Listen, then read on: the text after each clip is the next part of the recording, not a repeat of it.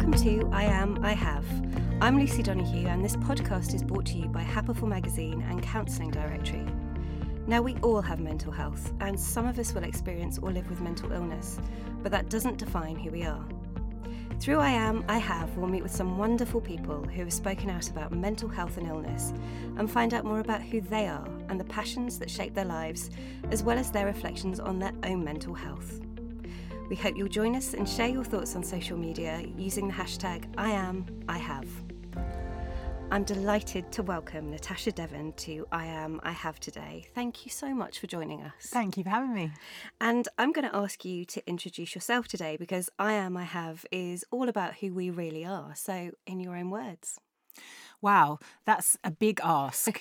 so, in my job is I'm an activist. I've I've started saying activist rather than campaigner because I feel like increasingly people use the term campaigner to describe those who raise awareness, which is absolutely needed. But I want to change things structurally, practically. So I actually devise campaigns which change laws and media things and, and stuff like that. So yeah, I've started saying I'm an activist. Also, it just sounds a little bit more sexy in rock and roll. and I'm also an author, but the, the majority of my work I do in schools with teenagers, which is the best job in the universe. And you can't see, it, but Natasha has a huge smile on her face after saying that. And you've been at a school this morning, is that right? Yes. And you're talking to some school children again this afternoon? Not this afternoon. I'll be back in schools tomorrow. So, predominantly, I talk to 13 to 18 year olds, and there's three things that I talk about. The first is social media and how to survive the digital world with your self esteem intact. And I think it's really important not to demonize social media. Uh, you know, they've grown up with it, it's part of their lives, it's part of how they identify. So it's all about how you use it as opposed to taking a zero tolerance policy on it. The other one is about anxiety and stress management, particularly focusing on self harm, because I, I think at its root, self harm is just a very bad coping strategy. And if we can frame it like that, it becomes something that is, first of all, understandable, but second of all, surmountable.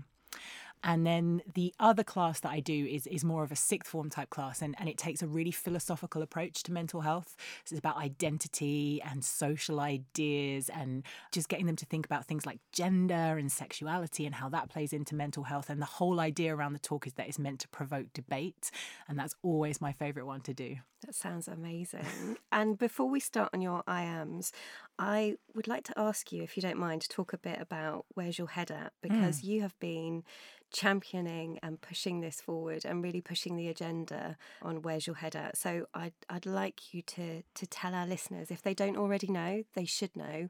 So if you don't mind just explaining that to us.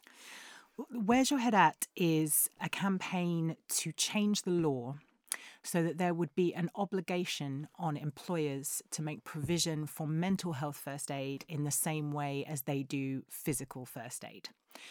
So, in a nutshell, we all know that at work there has to be people on site who know the protocol if we say, mm, you know, cut our finger or faint or need an ambulance it is possible to train as a mental health first aider.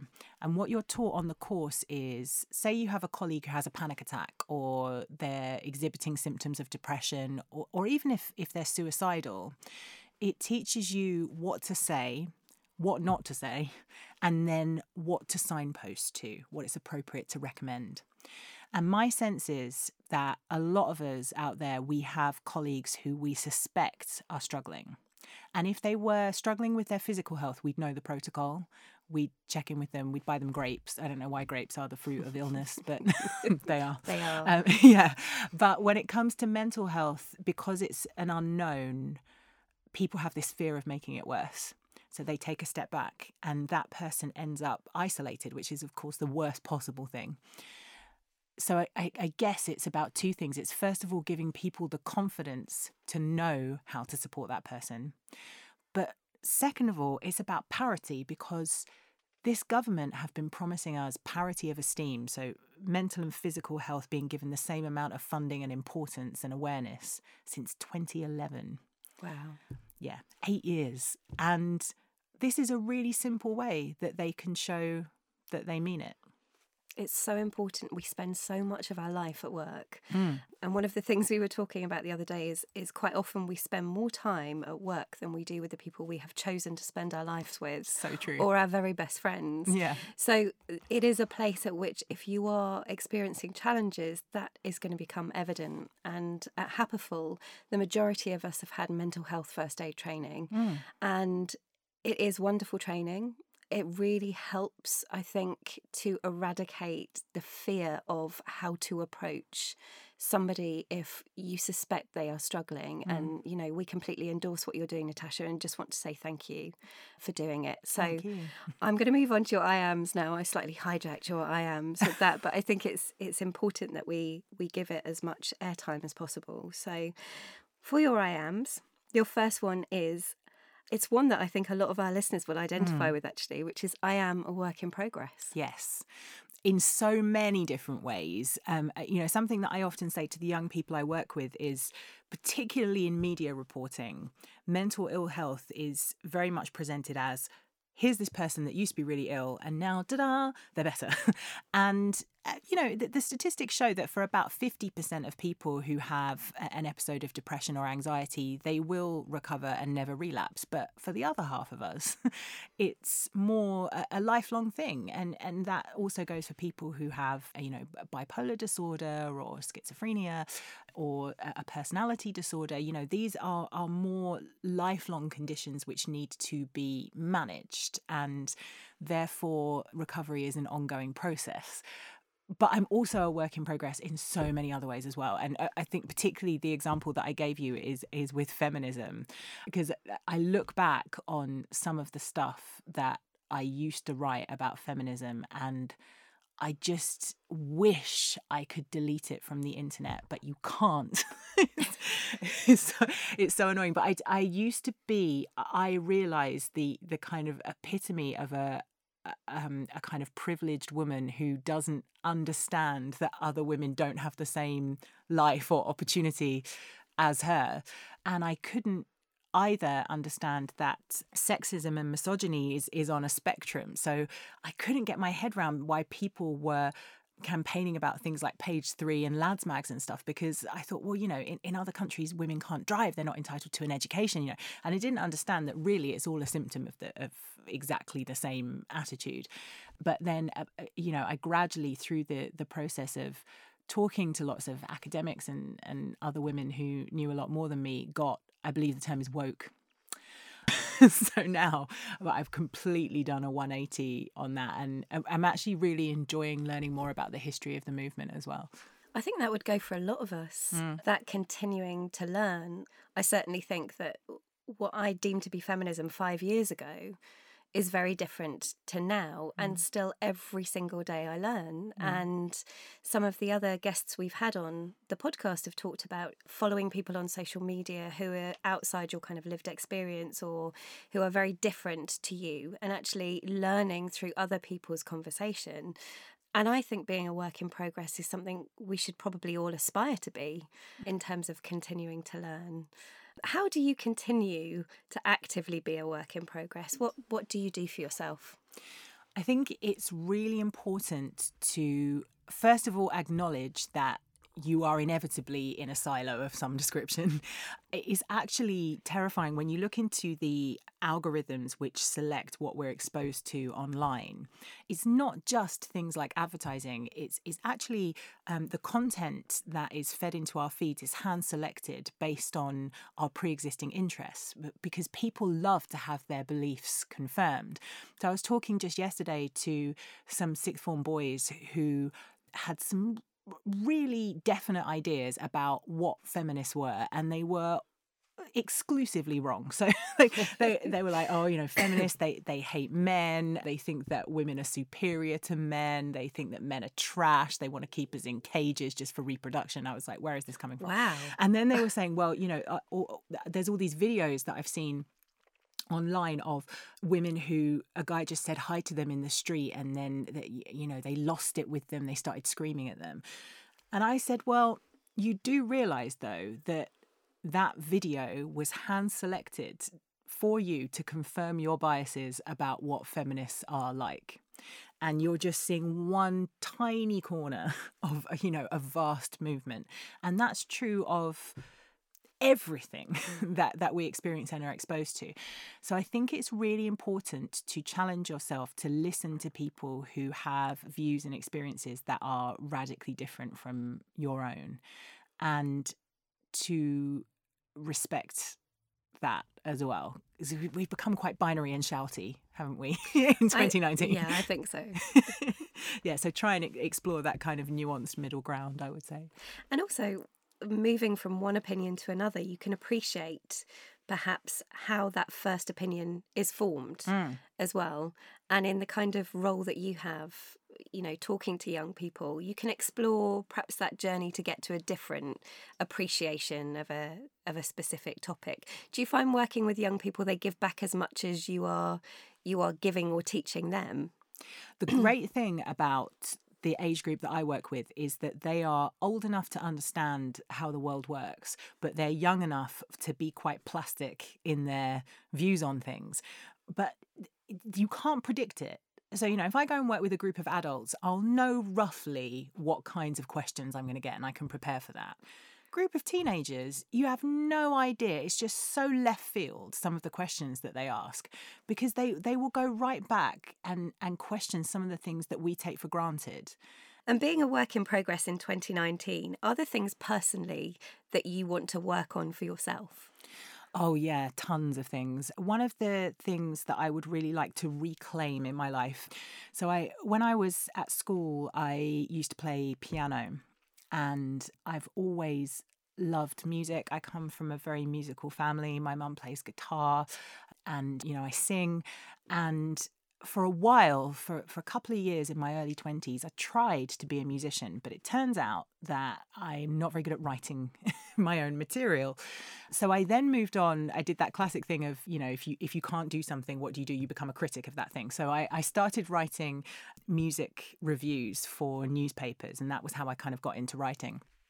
And I just found that I could not be mean about anyone because music's so subjective, isn't it? So I, I, didn't feel comfortable calling any band or artist rubbish. So I'd always say, you know, well, if you like, I don't know, Radiohead, you'll probably like this. Or I do the classic thing of, you know, if Millie Jackson and Aretha Franklin had a baby, you'd get this artist, you know. And so I really kind of miss that aspect of my life because as mental health has taken over more and more, it, it's what I talk about, it's what I write about, and I'm no longer eh, sort of in that that creative space so much. So my big thing that I want to do more of over the coming years is to uh, get a keyboard and start playing again, but also to see more bands and just you know carve out that that aspect of my life again take that creative time for yourself yeah. marvelous so your second i am mm. is mm. i am angry yes tell us i'm really angry about loads of things. I'm angry at the moment about the the political landscape, the state that we find our country in, the fact that so many lies have been told with no apparent consequences. Um, I'm angry that society is becoming increasingly divided into the haves and the have nots, and so many of the things that we treasure as a culture are kind of under threat and you know like the NHS like funding for for health and education and and I, I'm angry about the lack of opportunity and and all of that stuff. But I'm also quite angry personally. And I'm only just learning to deal with it. Um there's been some kind of hurts in my past that I I think I internalized them and part of it certainly is because when you're a girl, you are uh, told that anger is not an acceptable emotion. It's, it's interesting actually that boys are socialized to believe that anger is the only acceptable emotion, and girls that you can feel anything as long as you're not angry, that it's somehow unfeminine and unladylike. So I squashed my anger for many, many years. And, uh, you know, what I now understand about feelings is that they're energy. So you, you can't destroy them. You can turn them into something else, but they, if you ignore them, they won't go away. So this is built up and up and up over time. And I'm only just learning to live alongside my anger and be comfortable with it and harness it in a way that's useful. And how do you express your anger? How have you started to work with your anger? I've become much better at confrontation. I used to avoid them, which makes you actually quite a sulky person, I find, because, you know, someone always knows if you're annoyed. and so if you try and hide it, you know, it comes across in this this passive aggressive way. So I've I've got much better at saying, when you did this, it made me feel like this. And now, if you would like to, you can respond or apologize. Um, you know, that that kind of stuff in my kind of personal relationships. But I've also, I think, learned to harness the anger professionally into that's why I said right at the beginning, you know, I want to change things. And I think my anger is part of the momentum that that keeps me keeps me going at it. Like you know, I'm like a I was going to say I'm like a Rottweiler, but so it doesn't put, paint me in the best light. But you know, we we were saying just before we came on air, you know, I wrote a complaint letter to the Daily Star over one of their front page headlines, which called nine year olds who are doing meditation at school snowflakes. And I wrote to them originally on the the 14th of December and didn't receive a reply. So I chased it just before Christmas. And then that didn't receive a reply. So I hand wrote on my best notepaper a letter to the editor enclosing printouts of the email in the new year. And I still haven't received a reply. And I'm like, I'm not going to be ignored. You know, before I would have just swallowed that down and got really angry about it in my own time. But now I'm like, no, no, I'm just going to keep going with this until I get a reaction yeah. from you. It deserves to be heard, and mm. I think I think the problem with anger sometimes is when we suppress it, the feeling of needing to be heard or something to be addressed is still there. And as you were saying, that plays out in different ways.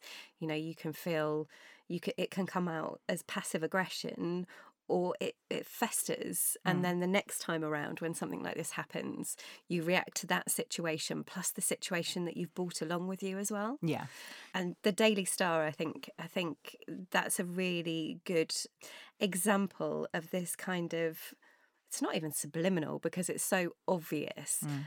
but this dumbing down or laughing at people trying to acknowledge the importance of children being mindful and looking after their emotions. Mm. And to put that on the front page of a newspaper, I think is dangerous and unwarranted.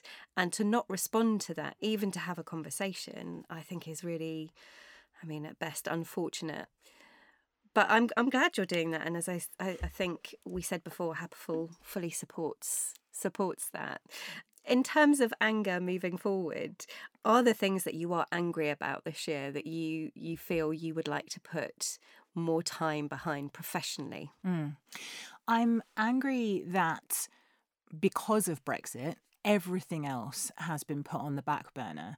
So, with Where's Your Head At, it was scheduled to be debated at Parliament last year. It's been put back at, at the time of recording to tomorrow, but who knows? Uh, you, you know, it might get pushed back again. And that is true insofar as education as well. You know, education is messy at the moment because we've got uh, we've got a curriculum that was at its heart it was designed about 100 years ago and hasn't really changed. And it's no longer fit for purpose because uh, you know for example just give you one example the reason that children learn at desks in rows was originally to prepare them for factory work but less of us go on to work in factories now. So it's not, and, and we know that that's not the best way to engage them and, and to help them learn. We know a lot more about how brains work and develop than we did 100 years ago and radical change is needed. And there have been successive secretaries of state, I think, who have acknowledged that. But rather than start it again from scratch, which is obviously this monumental task, what they've mm. done is they've just stuck on their little reforms and created this really messy thing that is putting huge amounts of pressures on, not just on children, but on the teaching profession and on parents as well. I think we're all feeling the effects of this not fit for purpose education system. And I'm I'm angry about that.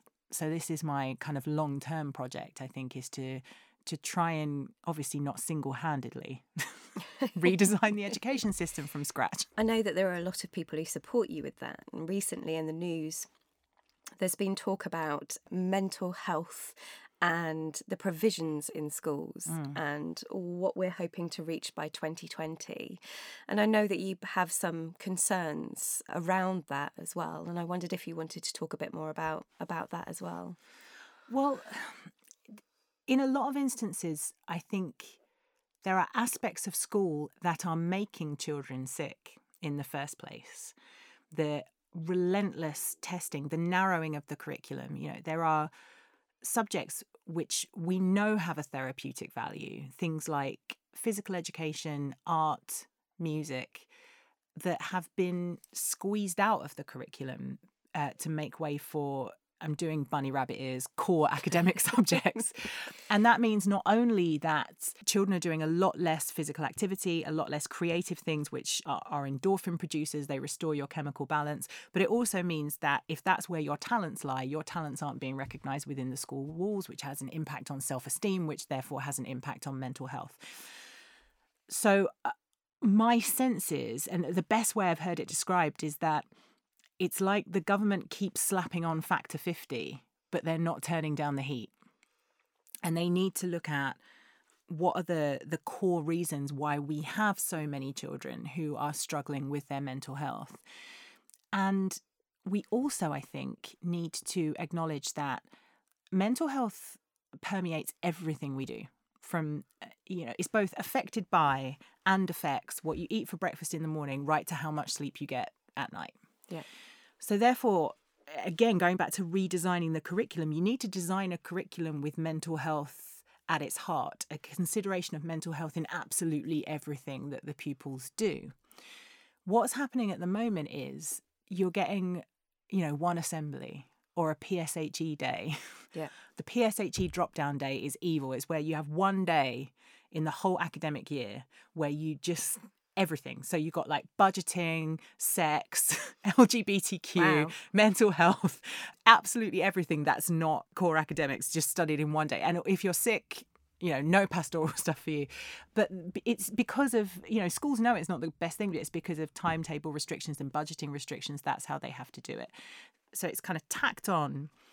And for that reason, I think a lot of young people don't think mental health is relevant to them because they've had one awareness raising assembly where, where someone has come in and shared their story and they've gone, that's an interesting story, but that will never happen to me. Yeah.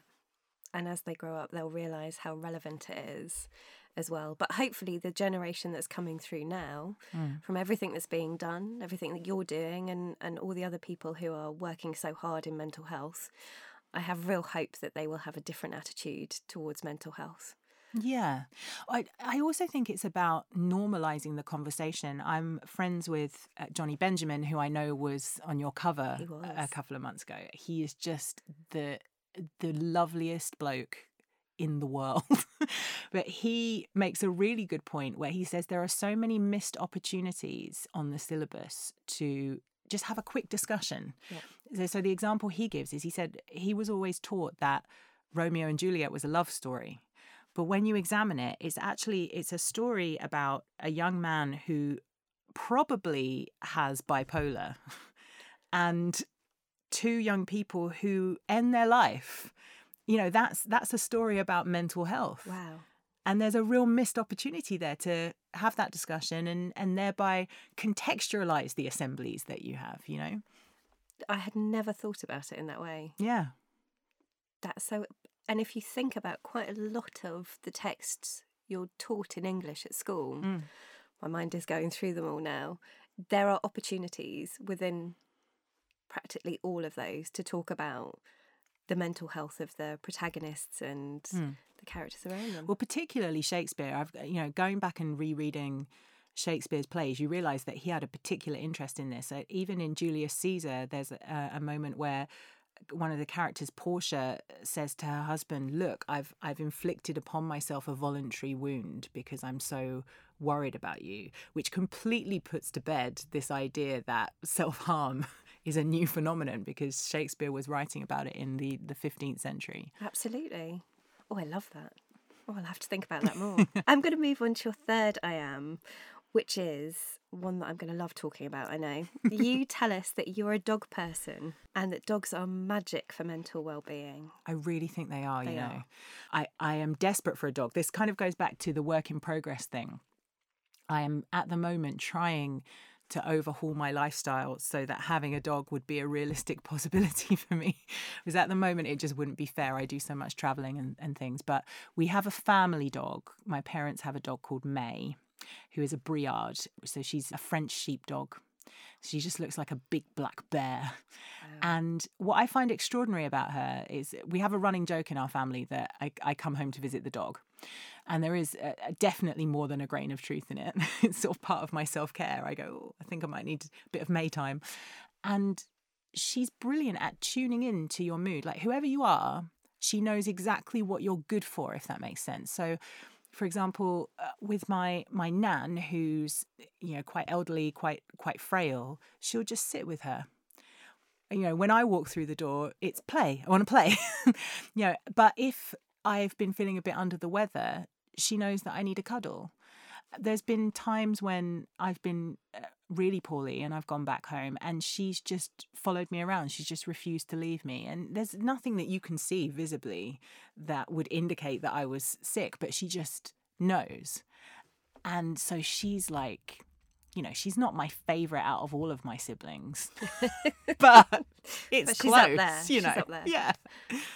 It it is quite amazing how dogs are able to tune in to mood. And I don't know enough about this, but I have seen it in action so many times. Mm.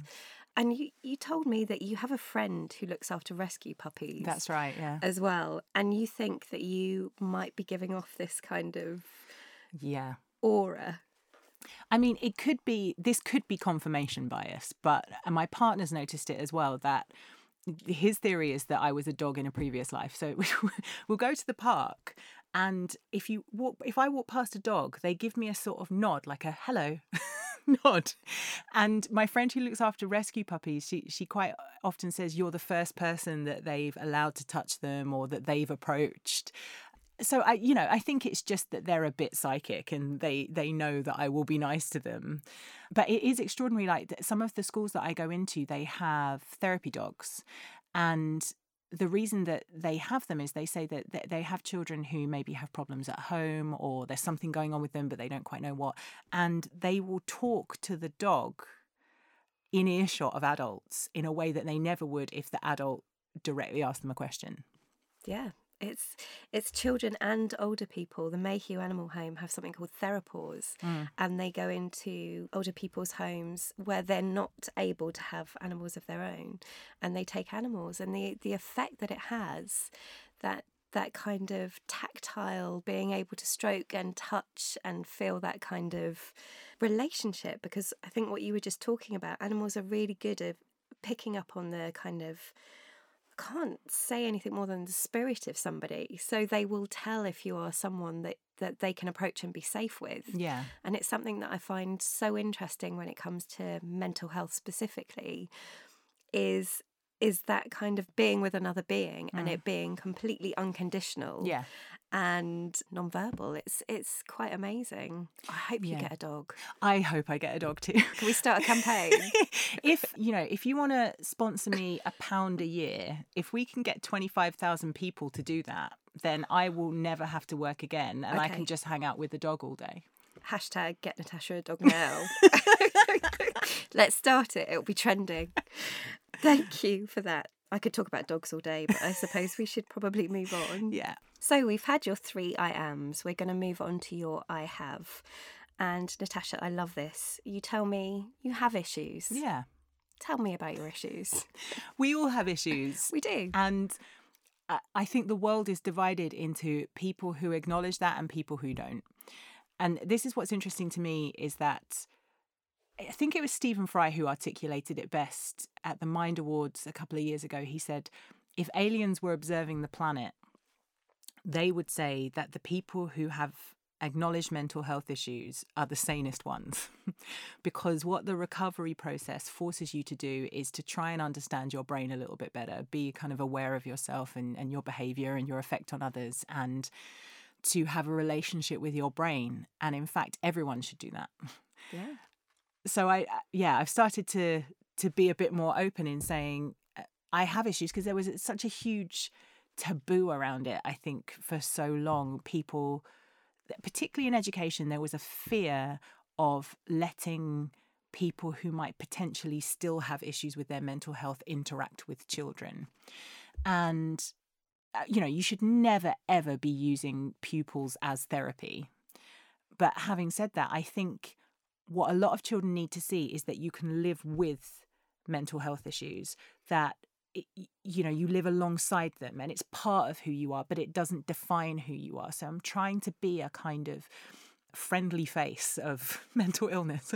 I don't know if that's the right way of phrasing it, but yeah, try, trying to destigmatize the idea that you you going right back to the beginning that you're always a, a work in progress. I think you and people like Jonny as well, Jonny Benjamin, and many others are showing that on a daily basis that we live with or experience mental health and mental illnesses, yeah. but that doesn't stop us being the person we are. Yeah, and uh, you know, I've had so many people advise me as well that it's really interesting because I, I think a lot of people who build up a, an online persona, there is a huge gap between the way that they're perceived by their following and the way that they are in real life. Yeah. So I meet a lot of people and they go, "Oh, you're you're really nice," and and I go, "Well, you're not expecting me to be." And apparently, I come across as really scary, sort of quite scary and forthright online. And then people meet me in, in real real life and they see that I'm actually I'm a lot softer than than maybe they expected.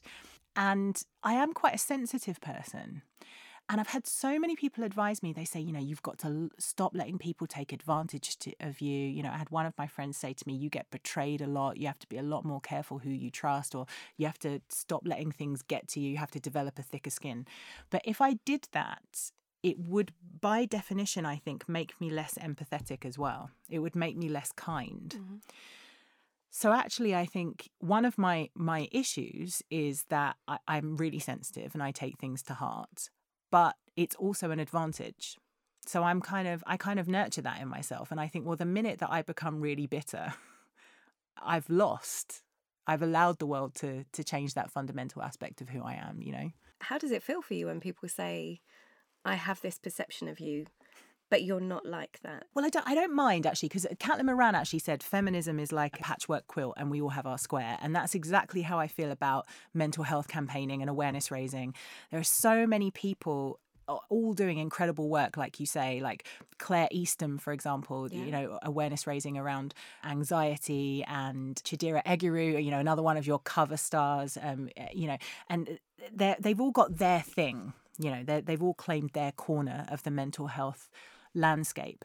And I think my particular corner is that I stand up for for people and you know I don't take any nonsense. And you know it, it and I do tell off MPs and you know I do go on TV We're and I, I rant about things yeah.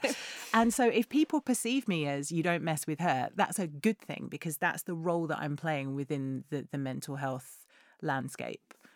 It interests me going back to the title of the podcast mm. as well in that earlier on we were talking about in 2019 people are quite binary and definitive. And actually you are so many things. We are all so many things. Yeah. But I wonder whether part of that is also about boundaries and protecting ourselves because you know you are a public figure but also there has to be part of you that you keep away from that as well. Do you is that a hmm. conscious mm. thing for you or? It's difficult when you work in the kind of environment I do because, by definition, people who are attracted into mental health awareness and education generally tend to be people that I would choose as friends anyway. So I meet a lot of people professionally who I also consider friends, and that immediately blurs the lines and they always say you should never mix business and friendship but that's uh, for a lot of people for an awful lot of reasons just isn't tenable you know in in the modern world. So that does make it difficult. I would say meeting my partner marcus has changed it for me because there is a real element of me that is really daft. Like i have a very daft sense of humor. I'm really silly and giggly which is not a side of myself that I let out often. But when I'm with him, um, I'm like it all the time.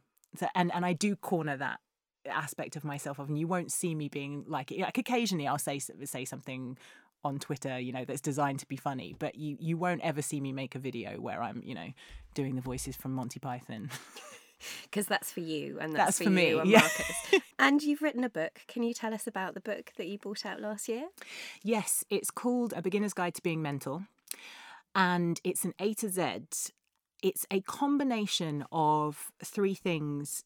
My own experience of mental illness. So, in addition to having panic disorder, I also had bulimia for about seven years in my late teens and early 20s. So, it's my experience of having and th- those illnesses and also recovering from those illnesses combined with expertise from scientists and that was something that I was really keen to get in there that it had a really robust evidence base. I wanted it to be like Sara Pascoe's Animal, you know, so the, the science relatably told. And then the third part of it is tips, practical tips for surviving life. So it's kind of part encyclopedia, part self help book, part autobiography smushed together. But it actually began its life because I was uh, an English student. I did English at university. And one of the things that you're told when you study English is that English has more words than any other dialect. And you probably I was sort of peripherally aware of this that you know English teachers always say there's never any excuse to be lazy with your vocabulary. But and whilst that's true, if you look at how the words are apportioned in English, we have the smallest emotional vocabulary of any developed nation on earth because we're English, right? And so, it's, or, or English was first spoken by English people, and we're just very vague.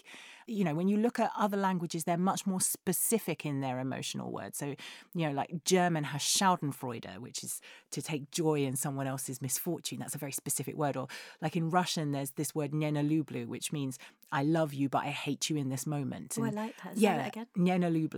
So we just don't have words like that. And so what that means is whilst this uh, incredible mental health global conversation has been started, we're talking at cross purposes because nobody is using the words in the same way. Yeah. So the idea behind the book was actually to examine language and how we can listen to each other better. And then over time it developed into this A to Z, but that's the kind of philosophy that that runs through it. And was it cathartic for you as well, writing that book and putting all those thoughts together in those three separate kind of ways of communicating about the, the A to Z? yeah it it was great to be able to crystallize it all into one kind of handy guide it's, it's not just about mental health it's about things that are related to mental health. So for example c is capitalism and it's looking at how you know we're indoctrinated into a belief system that says you're not good enough and you need stuff to fix it. And you know the impact that has on us. And q is for queer so it's looking at se- the, the intersection between sexuality and, and mental health. So it was great to be able to tie up all of my thoughts because uh, you know some of them were quite nebulous before I wrote the book and now it's helped me to understand what I think about things a little bit more That's fantastic. And it's from anxiety to zero fucks given. indeed which yeah I absolutely love. and on that, I'm going to ask you the final question, which is what would you say to Natasha, perhaps a teenage Natasha, about life and, and having issues? I think the the best piece of advice that I could have given myself was that to stop observing myself living. Because I, like a lot of teenagers, uh, I tried to become the person that I wanted to be by faking it until I made it. And what I didn't realize was that all the raw ingredients were there and I just needed to give myself a little bit of time and space to develop. And when you're being yourself, you don't notice yourself being yourself. you know, you, you just are. You just it's a really organic thing. And I didn't realize that at the time. And I also didn't know that there would never be a magic age where I suddenly woke up and knew what I was doing. Oh, God, that is the best piece of advice. I know. like, no one is walking around knowing about life. We're all just. You don't suddenly it. get this kind of you wake up and there's this package of knowledge that you consume and you you say oh, I'm done. Yeah. I'm done. I always thought I was going to wake up at 40 and everything would be sorted. Yeah. And it wasn't. And that was a shock. And I was talking to my mum about it, and she's in her 70s, and she said she still doesn't feel that way. Yeah. So I think that is one of the best pieces of advice. Don't put yourself a time limit for when you'll know it all because you'll never know it all Yeah. and you'll never and you'll never be fully sorted. And I think the more you consider yourself as a work in progress, going back to your very first I am, the happier you'll be. I agree. It gives you confidence as well, that knowledge that, you know, that scary person that you have a job interview with also doesn't know what they're doing. No. No. Uh, you know, and it goes back to that thing that everyone sits on the toilet, but but it's also everybody is just winging it. They're just making it up as they go along. Yeah, absolutely. Well, that's a really good place to finish on. we're all making it up, but we're having a lovely time doing it as well. Thank you, Natasha. Thank you. Thank you. Thank you for listening to I Am, I Have, brought to you by Counselling Directory and Happiful magazine. Please rate, review, and share if you like what you hear. If you'd like to read more about mental health and well-being, head over to happiful.com and sign up to receive a free e edition of the magazine every month. If you're looking for local counselling support, you can find over 15,000 counsellors at your fingertips at counsellingdirectory.org.uk. If you need to speak to someone immediately, the Samaritans are available 24 hours a day on 116 123, and you can also email jo at samaritans.org. Help is available. For more information on the support available for mental health, you can also visit mind.org.uk. This podcast has been produced by Happiful. We hope you'll join us again soon.